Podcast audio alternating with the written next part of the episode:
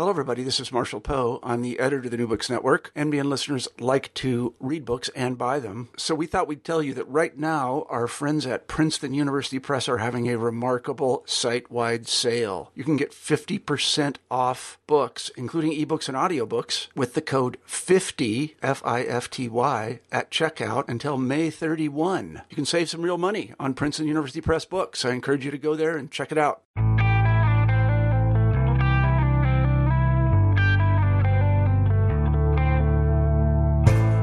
Welcome to New Books in World Affairs, and this is your host, Christian Peterson. And today I have the good fortune of speaking with Susan Turner Haynes about her new book, Chinese Nuclear Proliferation How Global Politics is Transforming China's Weapons Buildup and Modernization, which is put out by Potomac Books. Susan, welcome to the show.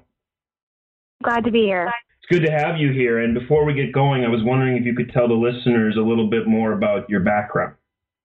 Absolutely. Um, well, I received my PhD in political science from George Mason University.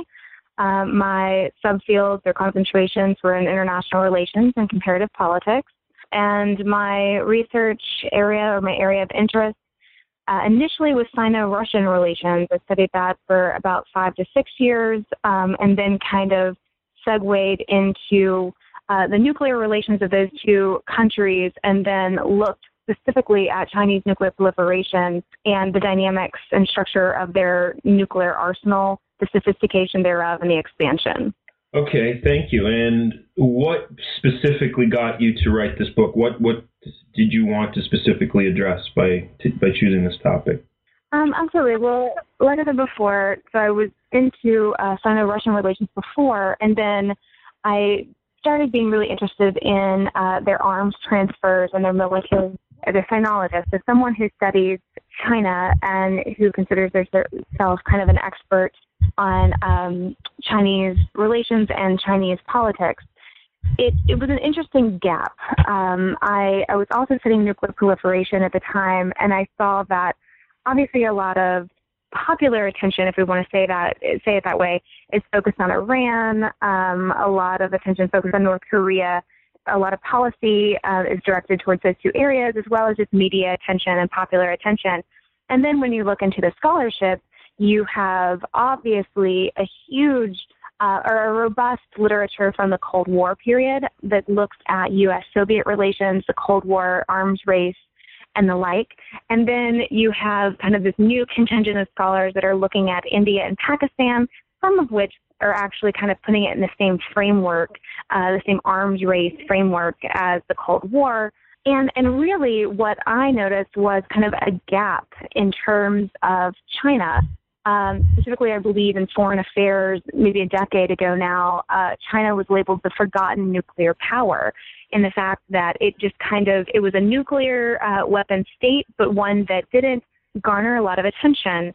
Um, and the reason for that, uh, or one of the reasons, uh, was the assumption that China had a pretty minimal nuclear force and that the expansion or the development of that force was quite gradual.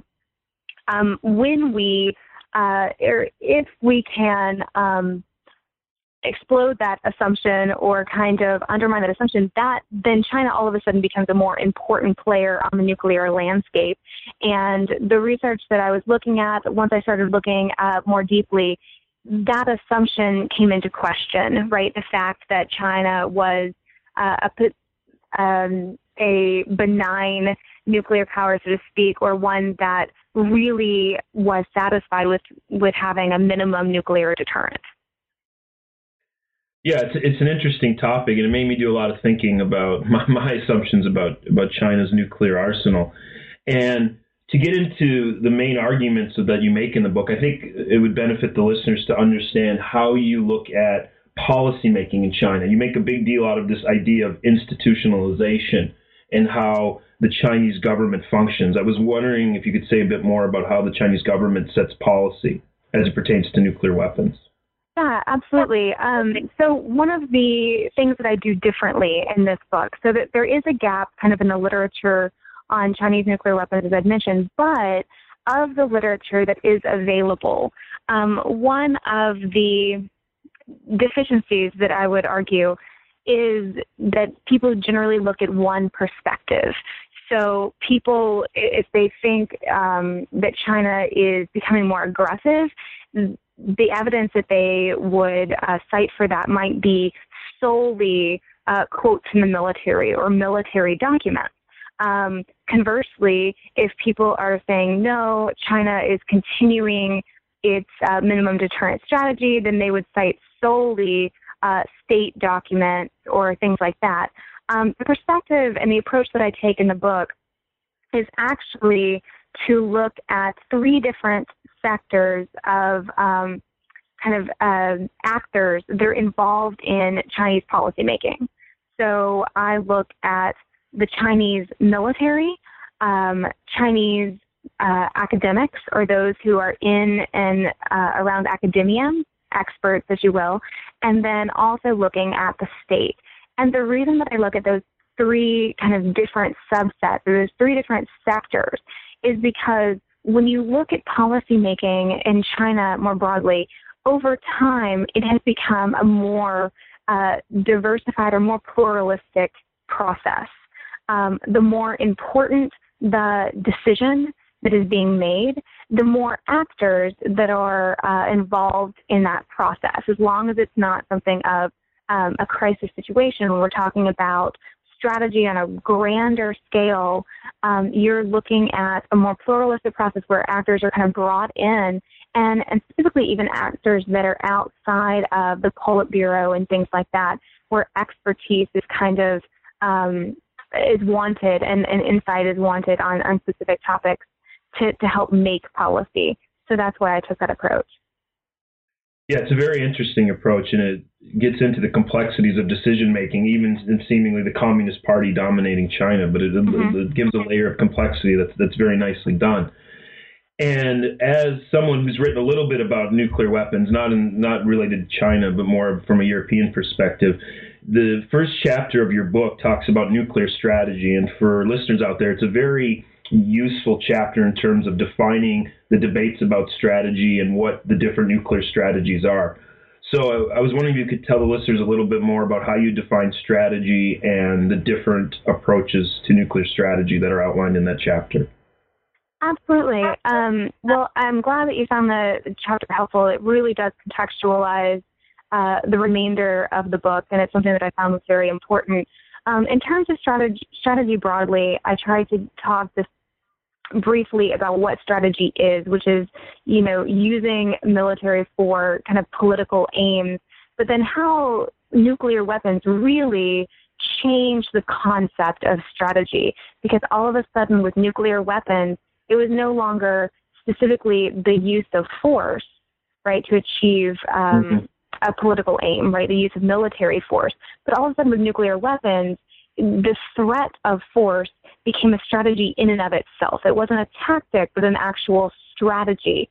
And uh, using threat, the threat of violence actually trumped uh, the use of force itself. So we see that sh- that shift when nuclear weapons enter the scene, um, and that is what we would call deterrence, right? Where you um, you you uh, use a threat of force to prevent um, another actor or another state in this instance from pursuing action. And that, of course, we credit um, to Thomas Schelling. Um, and, and in deterrence is kind of the mainstay or the hallmark, if you will, of nuclear strategy. Ever since nuclear weapons have kind of entered the scene, deterrence is really the the cornerstone of how states have used nuclear weapons in military strategy.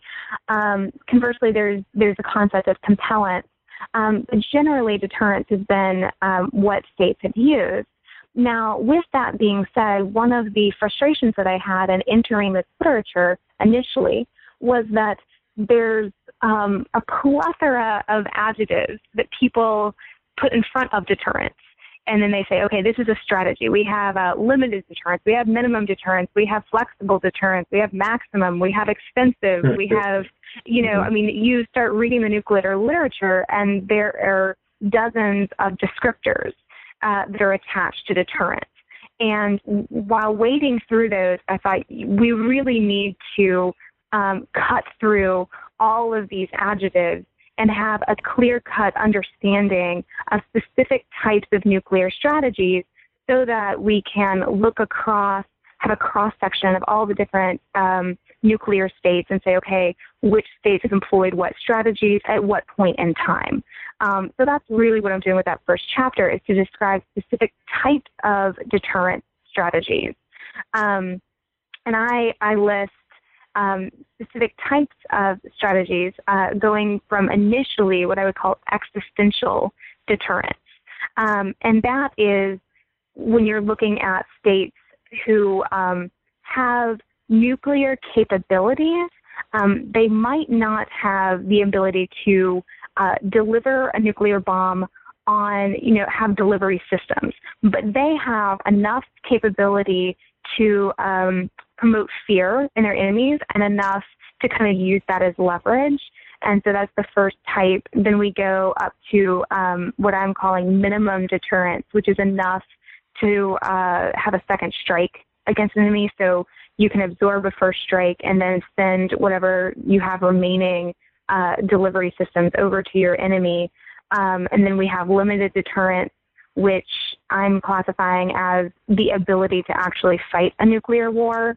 Um, extensive deterrence, which is full on um, massive attacks after being struck. So the second strike is actually um, kind of a, a, total annihilation type strategy. And then maximum deterrence, which is actually uh, kind of holding a first strike over an enemy's head. So saying, if you pursue uh, action X, um, I will, you know, I have the ability to strike you first. Uh, so those are five specific types of nuclear deterrence that I outline in that chapter.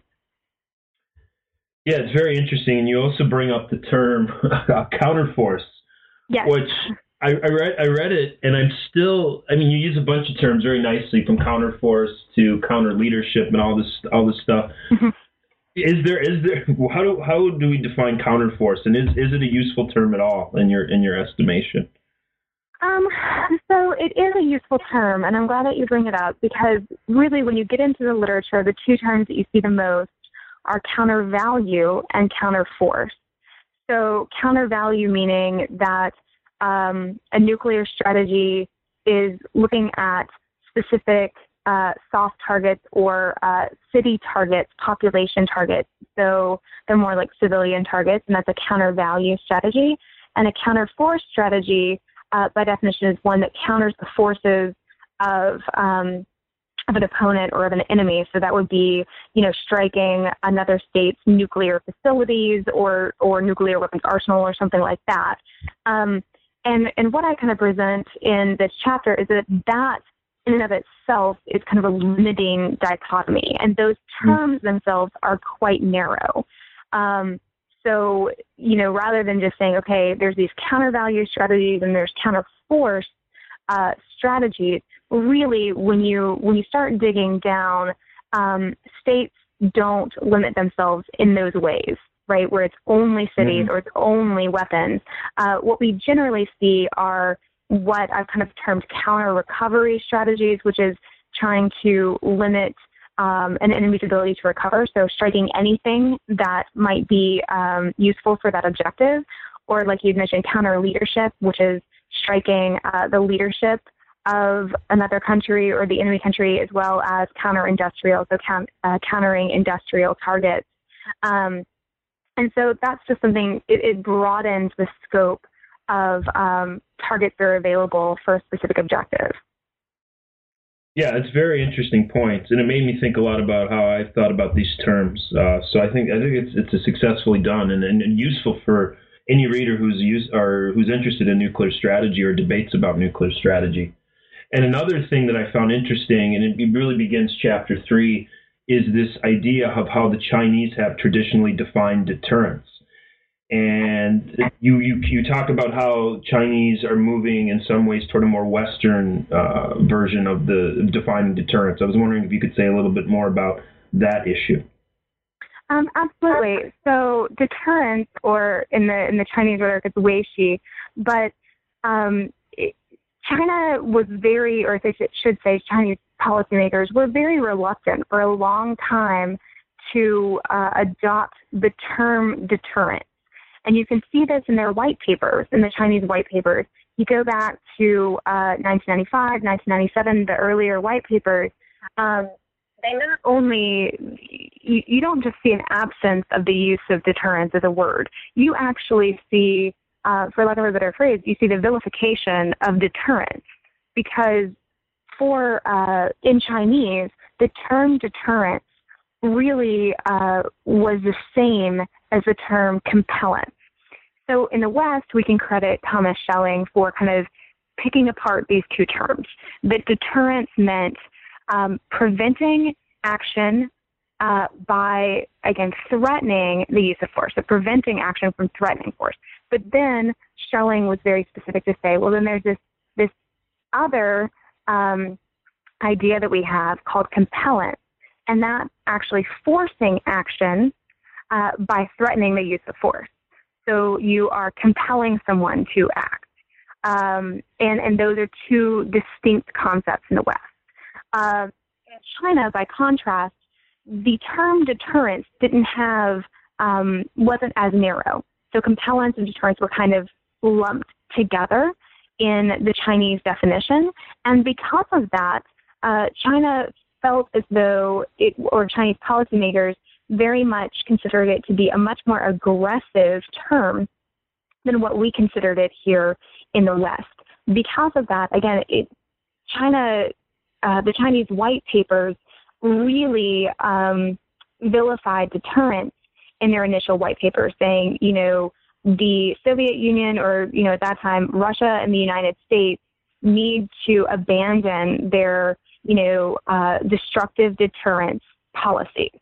Uh, they said, you know, we are not a state that uh, adheres to uh, a deterrent policy. And that's kind of the rhetoric that you see there in the 1990s and even in the early 2000s. Then you see a shift, and it's really a shift. And I, and I do, I'm glad that you made this point because I made this point in the book. It's not a shift to when, once they start using the term deterrence, it's not that they're accepting that Chinese definition, which also includes compellence. It's really an understanding of okay, if we are going to define deterrence in this limited um, way that the West has come to accept it, then we can accept that our nuclear force is meant to deter adversarial aggression. And that's the kind of rhetoric that Chinese policymakers started adopting in the mid 2000s. Yeah, it's, an important it's an important point to make, and it raises the question. I'm going to throw this at you, and it's a very broad question, but I think it, gets to what you're doing. I mean, you're looking at the evolution of Chinese nuclear strategy by looking at sources from different levels in the the institutionalization process of setting policy. But how has Chinese nuclear policy evolved? I mean, as far as you, you relate it in chapter three and develop it, how has Chinese nuclear uh, strategy begun to change in recent times? Um, what I argue in the book, and I, am trying to kind of uh, omit some of the jargon that I use in the book and that kind of thing, um, if we don't have the context for that. But basically, what I am arguing is that it is becoming more aggressive.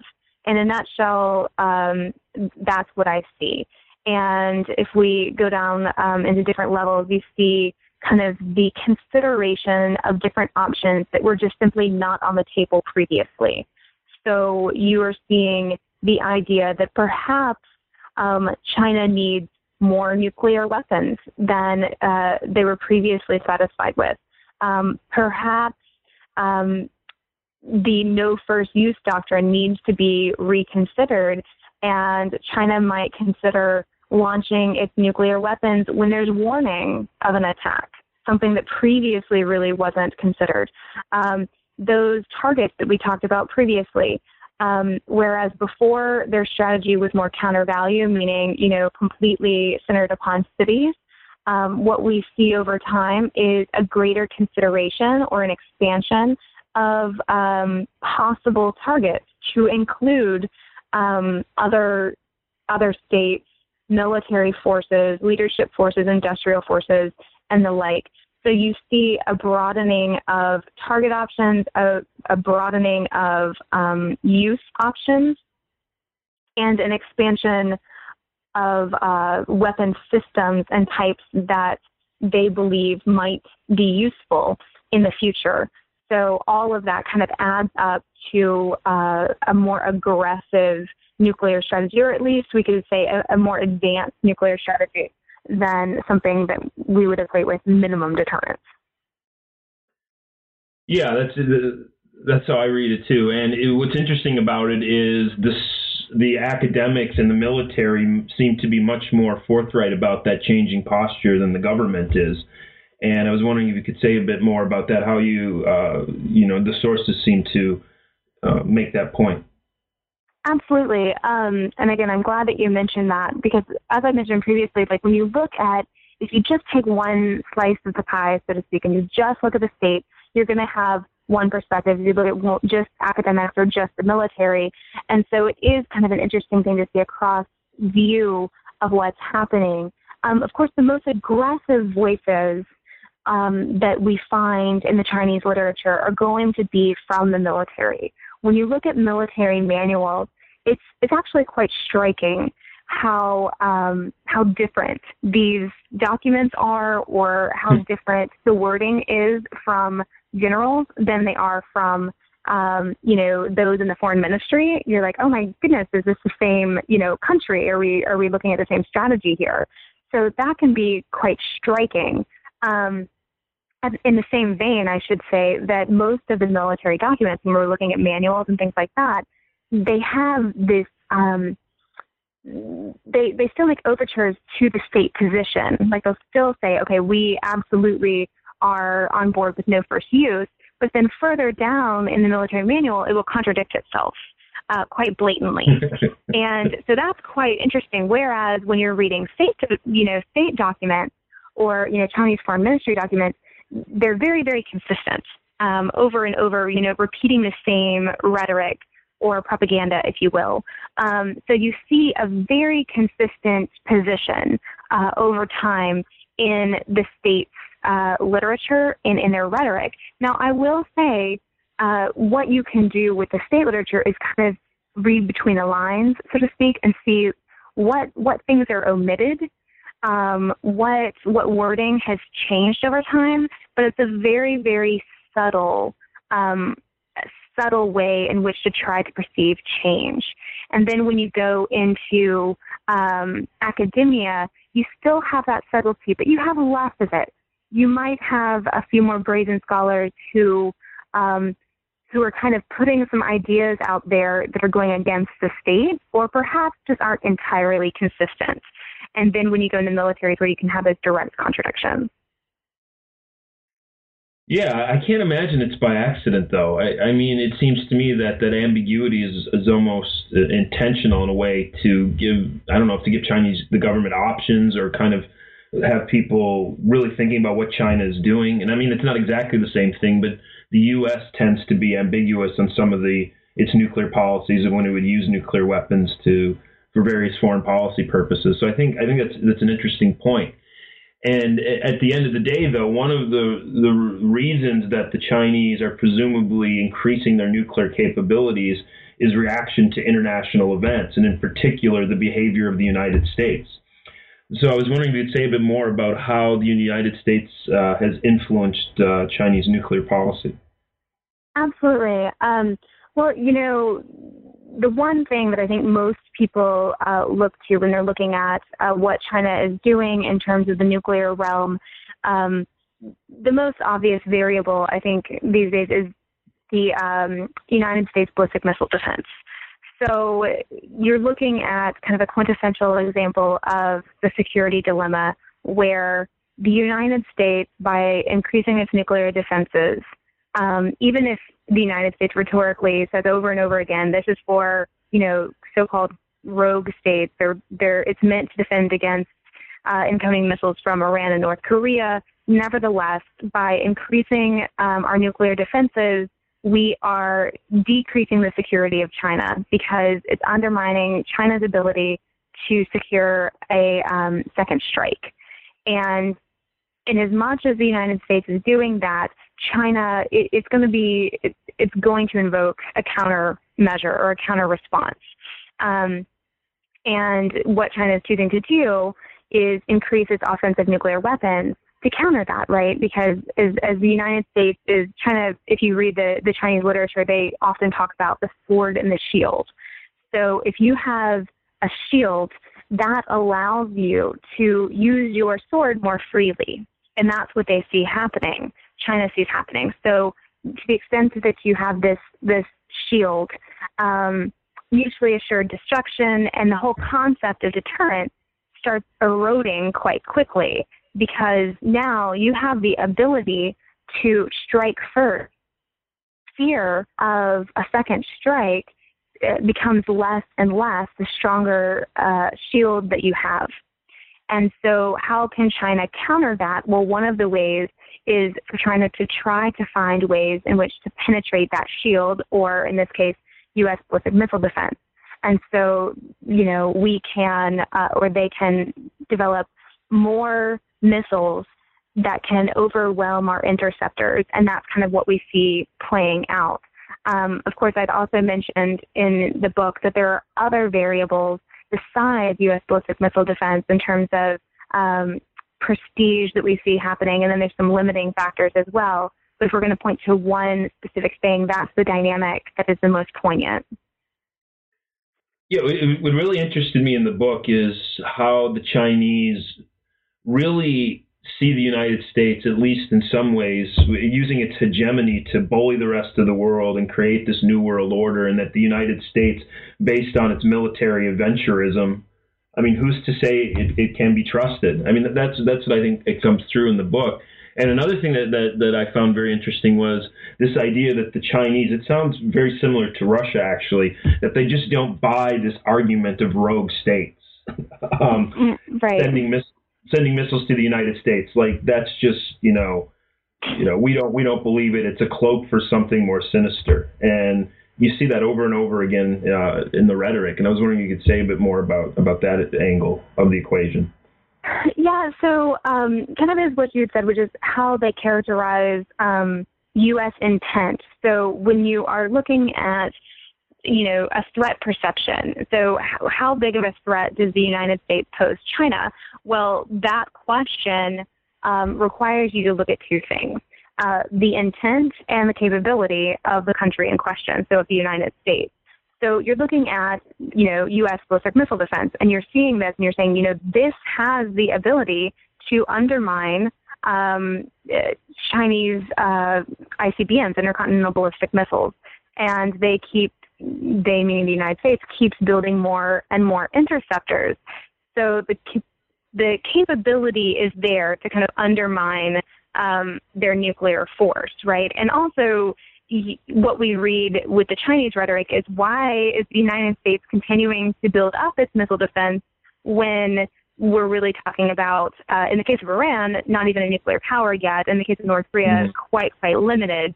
Um, so why, you know, the energy, the time, and the money into building up a more robust ballistic missile defense system.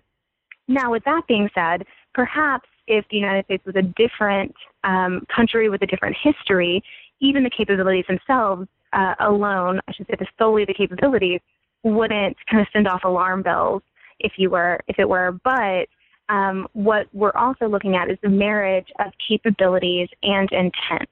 And mm-hmm. just as you mentioned previously, China has a deep skepticism of the United States. So if the United States, uh, the U.S. president says this is solely meant for Iran and North Korea, um, Chinese policymakers and leaders just solely do not take that at face value. And the reason being that they're in their um, eyes or in in their perspective, uh, the United States has um, used its hegemony for um, to intervene intervene in the affairs of other states and to use its military force according to whatever ha- whatever it wants to.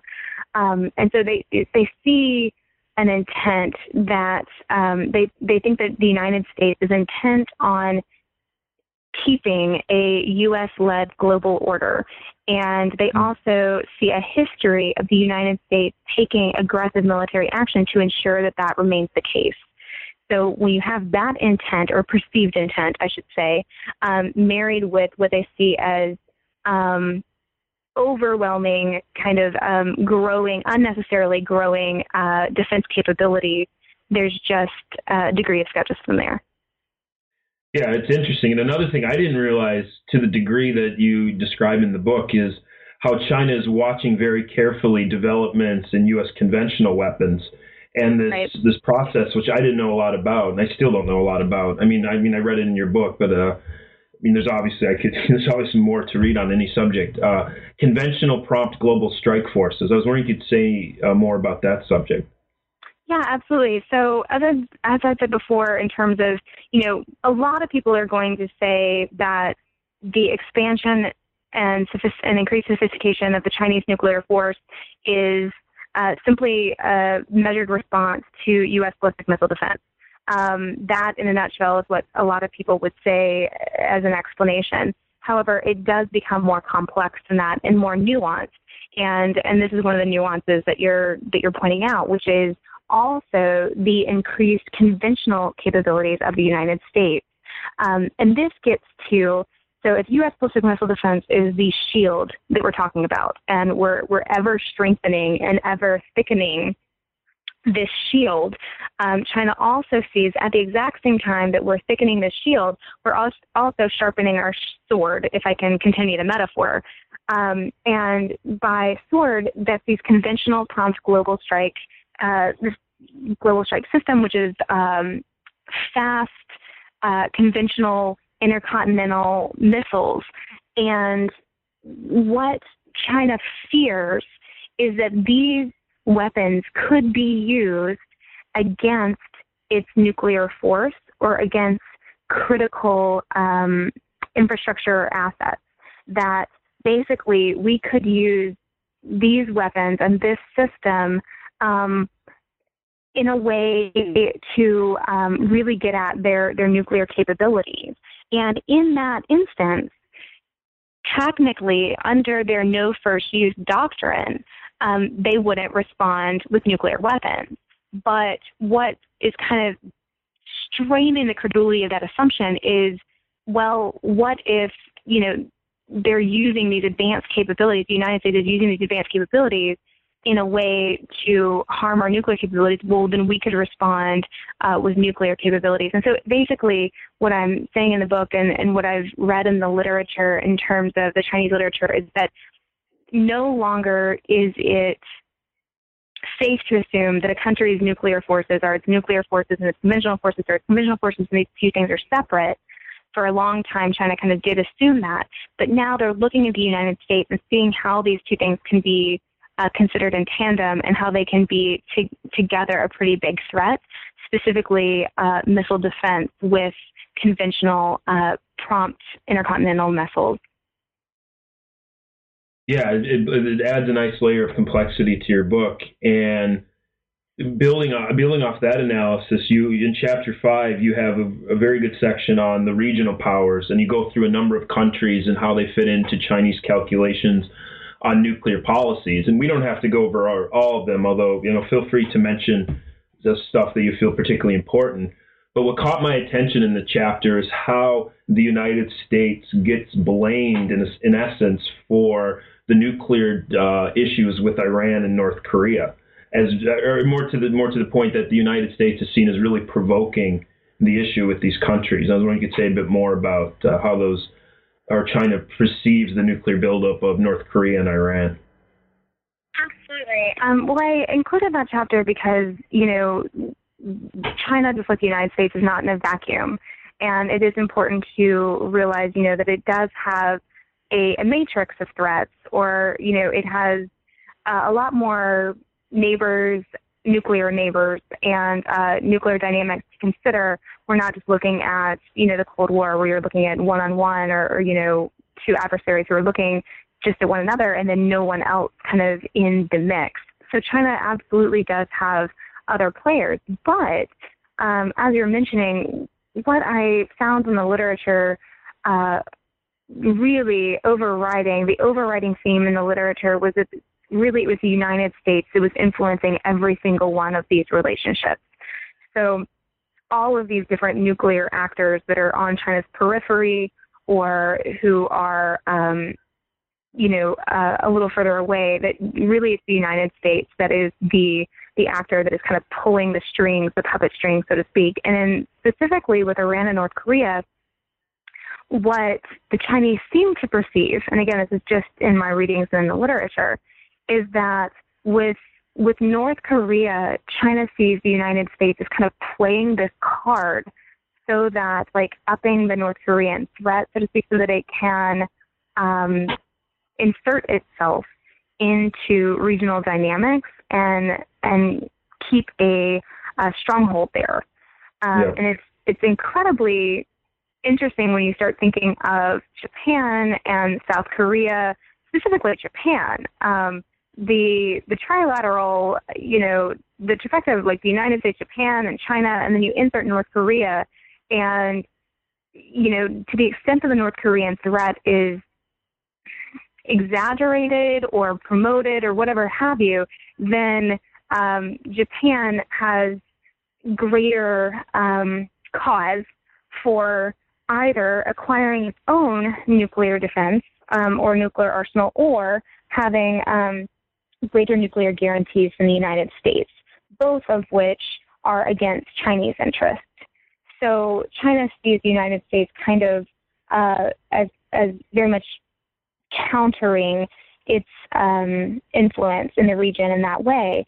And then when you look at Iran, it's, it's quite interesting the way that I was reading Iran because um, Iran is not as immediate as North Korea is in terms of mm-hmm. just how obvious everything is with North Korea.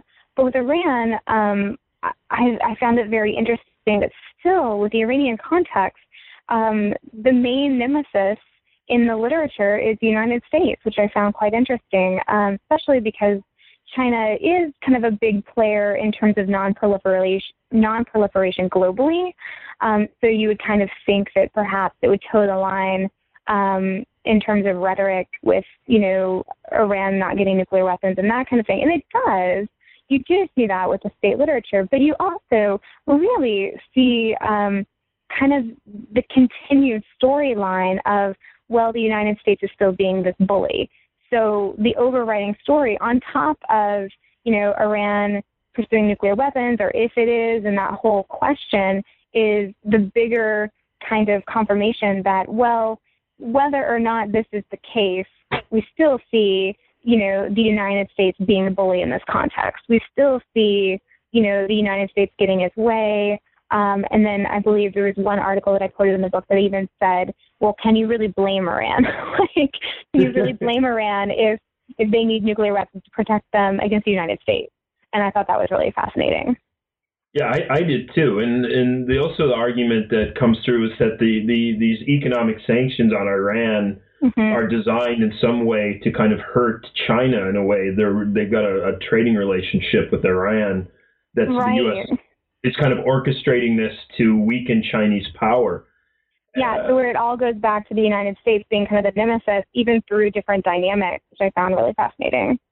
Yeah, and, and another thing, I, I mean, I'll, I'll, move on from this point, but I just I just found this so interesting that I am really wondering just how much. I mean, you touch on this in the book that the Chinese government is convinced that the North Koreans want a legitimate and open dialogue with the United States. Uh, that the United States is basically, you know, you, you said the reasons why they're inserting themselves into the region, but that the North Korean regime is a reasonable one that just wants to, you know, deal with the United States as a sovereign nation when so much of the domestic glue in that country is basically anti-Americanism. Right. I, I, uh, I mean, it's no accident that uh, Kim Jong Un uh, put up that video of blowing up New York with nuclear weapons. I mean, um, I, I, mean, I, I don't. I mean, it just it raises issues of how you you know you know make that argument. But it does it does the chapter does raise a lot of food for thought. I think, and it's very interesting. Right. So as far as, as as the rest of the book, the you make the argument very effectively that one of the main reasons that China wants nuclear weapons and has a nuclear arsenal comes from international prestige considerations and what that brings to nations. Um, I think that that's I think that's very persuasive as far as other countries getting nuclear weapons. But the question then becomes why, if the if the Chinese perceive all these threats, why they haven't built their nuclear weapons arsenals faster and been more open about changing their force structures. I wanted you to perhaps say more about why the Chinese perhaps haven't built the nuclear arsenal as fast as uh, might be expected given some of their uh, strategic concerns. Absolutely. Well, I mean, I, I go over some of these things in the conclusion, but one of the things, if we're looking at some, my entire analysis is really looking post Cold War. So we're looking mm-hmm. at, you know, uh, more than two decades here. And what I would say is at the beginning of that time period, you really have a strong economic constraints. So you mm-hmm. have China, which is absolutely economically booming, but at the same time, primary uh, objective, the primary priority of the country at that time is to grow its economy. And, you know, when you're looking at a pie and you're trying to divide uh, money accordingly, uh, the advancing the nuclear arsenal of the country was not as important as advancing the economy. And that's kind of said in a variety of places. And I mention it, um, mention each quote and things, even in military manuals, the military will say, okay, first and foremost is, uh, is our economy, and then our military is second and that that understanding has has seemingly shifted over time. Um, now that they have more uh, secure economic footing, but that seemed to be a constraint earlier on. Um, the other thing that I would say in terms of kind of this prestige dynamic, it's a very interesting um, kind of contradictory uh, notion or element of, of nuclear proliferation broadly, which is that nuclear weapons do bring prestige to countries. So uh, there's been a lot of literature to show that there that some element or some uh, independent variable of nuclear weapon states acquiring nuclear weapons is the prestige that they give that country. Um, at the same time, um, China has really kind of made a voice for itself and made a position for itself as a leader in non-proliferation in terms of um, you know, like even the NPT and, and things like that, um, and has actually become more ingrained in kind of this non-proliferation complex or, or regime than even the United States. And so in some ways, it is becoming a leader in that aspect um, and really kind of and, that's where it's kind of pointing to the United States and Russia and saying you need to decrease your forces, you need to decrease your forces, and you have um, a lot of the states of the global south kind of looking to China for that leadership and for that instruction. So, with that being said, that's also kind of a constraint on China's own growth to the extent that it can kind of put a foot in both realms and it can be this nuclear power, but that it can also be respected um, by by non-nuclear states. And so I think that it's an interesting line to try to toe, um, and it's one in which it couldn't it couldn't be in that position credibly if it just blew out, you know, its nuclear force and really expanded that. Um, but also by being under the radar, it's it's growing its force so and it's in such a way as to not cause significant alarm, I would say, in the United States and in the West more broadly. Um, where we're looking at Iran, we're looking at North Korea, where a lot of the attention in the world is on trying to thwart um, new nuclear powers, and you have all the other, like the four of the five NPT uh, nuclear weapon states, those that are signatories of the NPT, all of them are decreasing their nuclear forces. So there's just not a big focus on the growth of um, the gradual growth, I should say, of a nu- of an existing nuclear weapon state. And I think China is kind of uh, capitalizing upon um, the the lack of alarm or the lack of attention on that gradual growth. So that those are kind of some reasons that I see that it hasn't uh, just absolutely blown through the roof. Yeah, it's a delicate balancing act and calibration, and I do think you make the argument effectively that China wants to be seen as this idea of a responsible international mm-hmm. player that's almost reluctantly getting into. I mean, it's not publicizing it as much as perhaps other countries, but that it's it's doing the bare minimum to defend its interests against kind of the United States when you don't know what the United States' intentions are, other than maybe dominating with its, its global order and getting involved in other countries' affairs, whether it's North Korea or helping the Japanese create their theater missile defense forces. Oh, right, and they, they're, they're hoping. Oh, go ahead. Go ahead. I'm sorry. Oh, I was just say, if, if, if China's actions can support that storyline, then it wins over more states, right? And it becomes yeah. a more benign power to more states. Yeah, it's almost like a soft power. I mean, I mean not yeah. exactly, but, mm-hmm. but in some ways, it's it's really meant to appeal to global public opinion. So Absolutely. I think that that's done very effectively and made me certainly uh, think about that. And at the end of the day, I mean, when you you read this book, it's very clear, it's concise. I think this book will appeal to people who are interested in China, general readers, people interested in nuclear weapons. I think it's not written in a way that non-specialists won't understand what's going on. So I, I applaud you for that. But one of the one of the reasons the the book is written is, at least in, from what I, my take on it, is what the United States uh, can do, or what the United States and China can do to have less chances of, of uh, nuclear issues becoming really dangerous in the coming years. And I was wondering if you could say a bit more about your uh, advice that you give in the conclusion of your book about the future. Absolutely. Um, well, that is one of the impetus behind the book is to try to uh, forward a dialogue. And the more that we know about, or the more that we try to know, I should say, about the Chinese perspective, uh, the more that dialogue might have a chance at kind of getting off the ground. Um, and with my perspective of what China is, is thinking and what Chinese policymakers seem to have as an understanding, I, I make a few recommendations. So when we're looking at a uh, post New START, so when we're looking at another multilateral treaty, whether that be a treaty that includes Russia, the United States, and China, or whether it might be a bilateral treaty between the United States and China.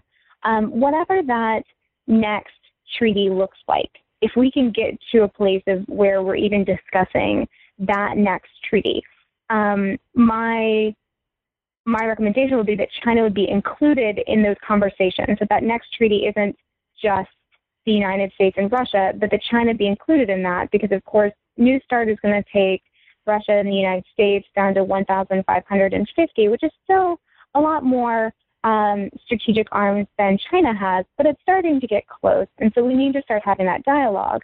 Um, mm-hmm. But um, it's not going to look the same. It just can't. It's not going to be an apples to apples.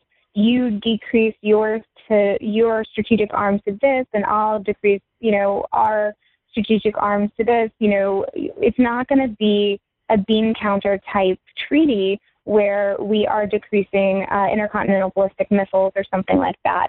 Uh, it's unfortunately it would need, I believe, to be much more complex than that.